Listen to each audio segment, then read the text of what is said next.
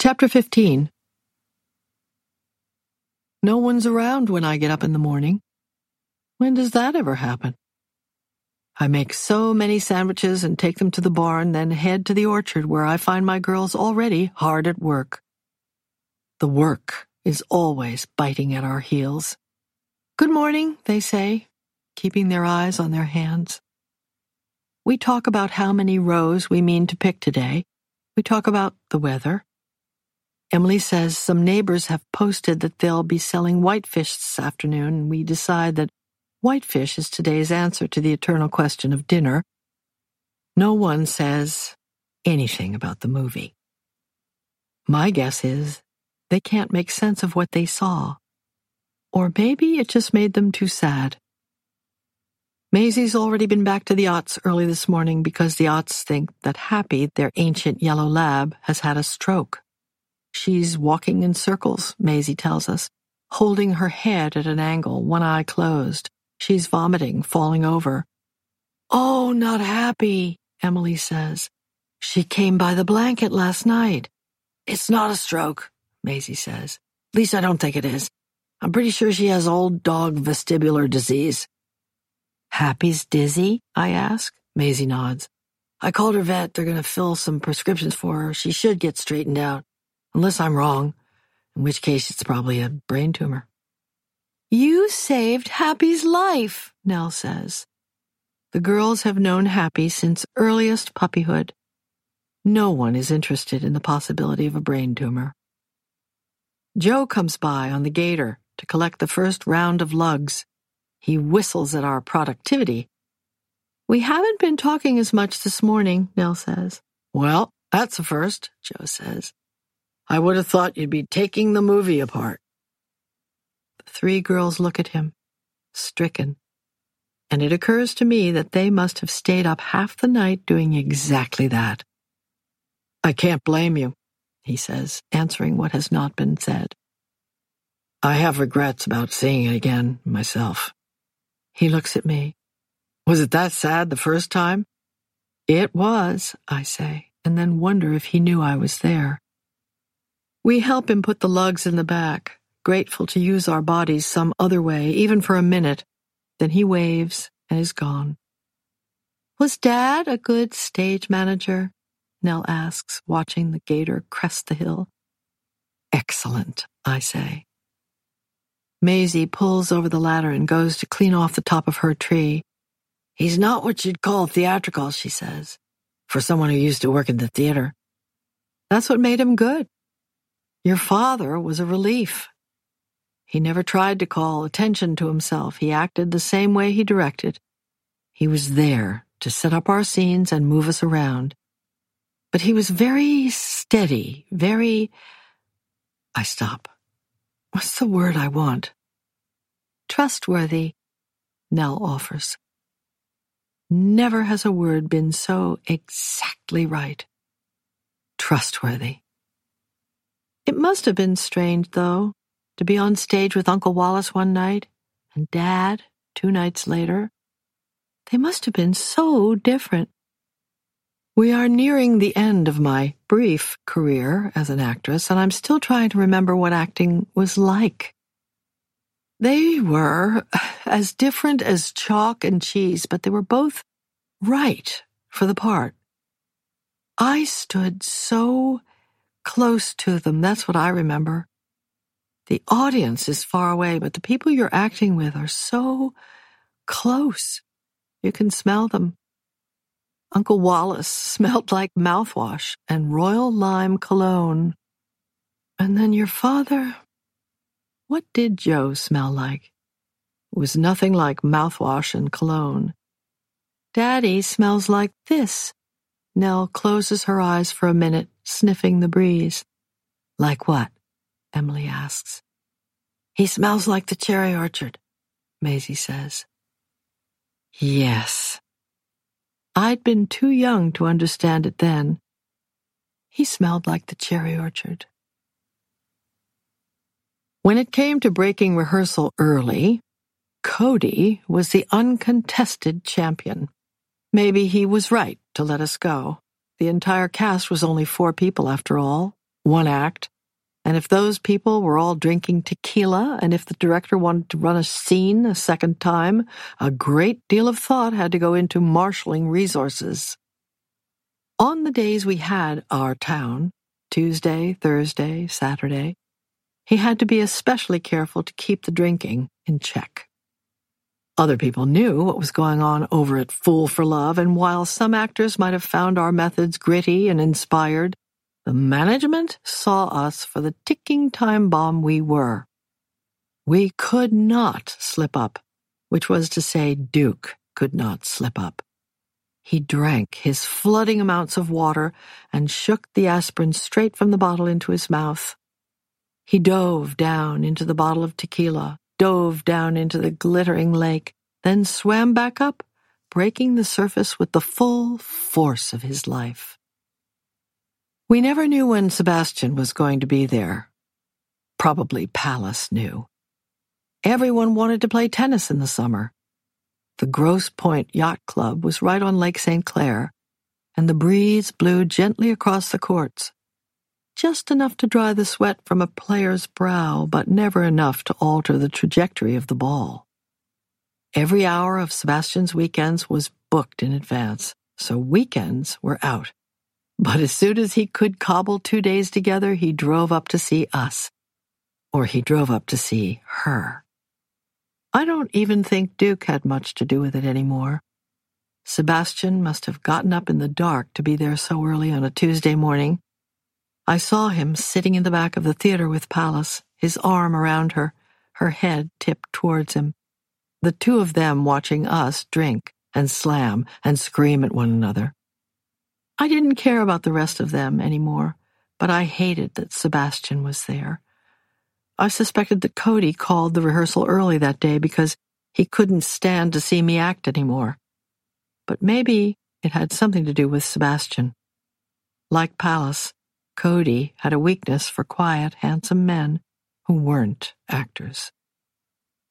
Saint Sebastian, Duke shouted when he saw his brother. Tennis! Too hot, Pallas called from the comfort of her boyfriend's shoulder. I want to go swimming. He was mine first, Duke said. And anyway, you're off tonight. You can swim all you want. One night, our town, one night, cabaret. We worked, and then Pallas worked, and on Monday, everyone was off. It dawned on me then that Sebastian must have driven up last night. He'd come in and hadn't told us. Okay. Sebastian leaned over to give Pallas a kiss. We'll play a game. How could he have stood all that tennis? It was hot. And I wanted to swim too, but like Pallas, it never occurred to me that we could have just gone without them. If our boyfriends played tennis, then we would sit at the edge of the court and watch them play. Cody tagged along for the first set, but Pallas and I ignored him so completely he finally said something about having work to do and went away. Duke was getting creamed. Sebastian pulled back as convincingly as possible, but Duke was missing the lobs. This must have been what every day was like for Sebastian. Hitting balls to talentless automotive engineers hell bent on winning. Duke stopped abruptly, his racket straight down, his head tipped back. The yellow ball bounced twice, then rolled away. Petey? Sebastian asked, all of us thinking that Duke was about to start screaming. But instead, he went briskly out the gate and vomited in the grass by the walkway. I understood. The heat of the sun and the fast-moving ball made everything tilt. I went to stand beside him. I was getting good at this. Turned out an afternoon swim and an afternoon game of tennis registered differently when the morning had been spent drinking tequila. Duke hadn't known that before, and now he did. Sebastian appeared with a bottle of water, and Duke rinsed his mouth, then vomited again his hands braced against his knees, his black hair wet and clinging to the sides of his face. Sebastian waited another minute before giving him a towel. tennis bros had bags like doctors. Let's get you back to the room, Sebastian said. Duke shook his head very slowly so as not to upset his equilibrium further. I'm going to lie down for a minute, he said, meaning on the ground. I thought Sebastian would object, but he patted his brother's back and then walked him onto the court where Duke stretched out parallel to the fault line. Keep playing, he said, his voice subdued, his hand making a little circle in the air. I don't want to ruin the afternoon for everyone. Too late, Pallas said. Do you want to play a set? Sebastian asked her. She shook her head, lifting up her leg to flex and point her foot. Ankle, she reminded him. Pallas had a flare up of tendonitis in her left ankle, and if she wasn't dancing, she tried to rest it. She was sitting on the court near Duke's head, but had nothing to do with him. Sebastian turned his racket to me. You're up. I hadn't had that much to drink, but it took very little. Despite Duke's predictions, my muscle for consumption remained weak. Let's go to the lake. Duke had his arm across his eyes, the tender underside of his wrist turned toward the sun. You can't move me, and you can't leave me here. You might as well get a lesson out of it. Now I was sorry for having chased Cody off. Cody would have sold his mother to play a game of tennis with Sebastian. I asked Duke how he was feeling. Potentially better. Not better right this minute, but I can see how this could really help in the long run. Oh, fantastic, Pallas said. Now you're bulimic on top of everything else. Quiet, Duke whispered. Come on. Sebastian handed me a racket. Unless you've been drinking too. A little bit, I admitted. Duke gave his head a very slow shake. She fakes it. My beloved, sick and stretched out on the ground, how I felt like kicking him. Not hard, only once. I told Sebastian I would play. On that day, I was a bad girlfriend, a bad actress, a bad drinker, but by God, I could play tennis. The magic that tequila had brought to the performances of Duke and Homer and Sal came to me on the tennis court. Who knew? I started slow and built my game. I knew that Sebastian was probably operating at 2% of his ability, and I didn't care. I was confident, loose. I gave him everything. I slammed my return to the opposite corner of the court and got one honest point off of him. Pallas whooped and called my name.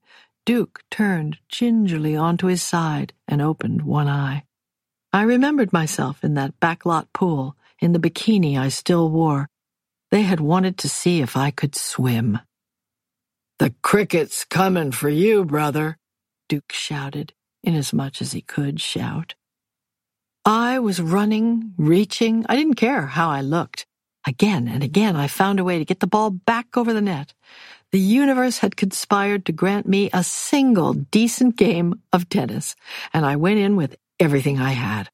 I could see the light change in Sebastian's eyes. He was taking me seriously, not as an opponent, but as a person on the other side of the net, and the attention enlivened me. He shouted instructions, encouragement. He was a wonderful teacher, and he was doing his best to improve me. I leapt for a serve beyond my range, leapt and lunged and was felled by something like a gunshot. I hadn't heard. That was my exact thought. Not that I had fallen, but that I'd been shot. I crumpled onto the hot surface of the court. Duke was still there, lying a dozen feet away. He wiggled his fingers at me. How had he been lying on the court all this time? It was hot like a cookie sheet straight from the oven. You get used to it, he said. Sebastian was crouching down beside me, his dark eyes warmed by concern. All summer long I had conscientiously failed to notice his beauty, but having his face that close to mine made it unavoidable. Hey, he said, putting his hand on my shoulder gently. Just stay there a second, catch your breath. I'm fine, I blinked. I was fine, more surprised than hurt. I didn't scrape my knees. Is she okay? Duke raised up on one elbow for a moment, then eased himself back down. I don't know yet. She might be faking it, Duke said. She doesn't like it when I get too much attention. Pallas was there, her hand on my face, her face so close to my face. Are you very hurt? Everything had stopped, and everyone was watching. I felt so foolish. I pushed myself up to a seated position. I swayed at first, and then sitting seemed fine. Still, the question of what had happened, the explosion inside my calf that had very clearly come from outside my calf, was unresolved. Did someone shoot me? I asked her. Pallas rocked back on her heels. Oh, fuck. Oh, fuck what? It's her Achilles, Pallas said to Sebastian. Sebastian squeezed my shoulder. He did not disagree. You ruptured your Achilles? Maisie asks. How did we never know this? Emily asks. I lean over and pull up my right pant leg, show them the thin white line that runs from my heel up the middle of my calf. Apparently, they're much better at this now. Now they only make a tiny incision. Maisie leans over, runs the tip of her finger down the scar. How have I never seen this before? I've had this scar a lot longer than I've had any of you. How did Pallas and Sebastian know what had happened? Nell asks. Dancers and tennis players know about legs. If someone falls over and says they think they were shot, chances are they've ruptured their Achilles. Partial or complete? Maisie is still marveling at the neatness with which her mother was reassembled. Total rupture. Go big or go home. Could you walk at all? Emily asks. Why does it matter so much the way she's looking at me this minute? Like I am on the tennis court curled on my side and she is there, her hand on my shoulder. Maisie shakes her head. She can't walk. Wait, Nell asks. This happens to dogs? Yep. So you had to go back to the hospital, Emily says. Was Uncle Wallace there? I shook my head, smiling. Elise had already taken him back to Chicago. That would have been something, though, wouldn't it? Uncle Wallace and me in a double room? Pallas had to take your part, Nell says. She had to go on that night. Sapphire sky, diamond clouds, emerald leaves, ruby cherries. The magic with which Nell understands overwhelms me at times. Her sisters turn and stare. You're doing it again, Emily says. What? You're thinking about the performance, the understudy, and not your own mother lying on the ground with a ruptured Achilles. You did the same thing with Uncle Wallace, Maisie says. Nell won't bite. She's on a tennis court. Sebastian is there. It's not like she's face down in the dirt. Emily is irritated with Nell, which is noteworthy because none of us get irritated with Nell, the sweet one, the small one, the baby. But why do you always care about the understudy? Why is the most important thing in life whether or not the show goes on? Nell is standing beside me. She puts her hand around my waist in solidarity. You're not getting it, she says. This is when everything changes. This is the beginning of the second act. She can't walk. She can't walk for. She stops to look at me. A long time, I say, though walking can be defined in different ways. No cast, no crutches. It was probably six months. So, it's not just Emily Pallas is going to play. She's going to play May, too. Pallas is going to finish out our town and do the entire run of Fool for Love. Why can't you understand that? she asks. We can understand it, Maisie says. But we're more worried about Mom than we are the play. Just like that, Nell is crying. And then sobbing. A fierce storm blown up out of nowhere. She turns her back on Maisie and Emily in shame and presses her face against my breastbone, both of her arms tight around me now. I don't for a minute think she is crying because of her sisters, though surely part of her is crying for herself.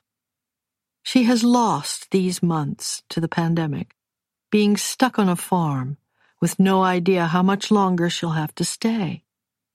She is losing this time when she is beautiful and young in a profession that cares for nothing but beauty and youth.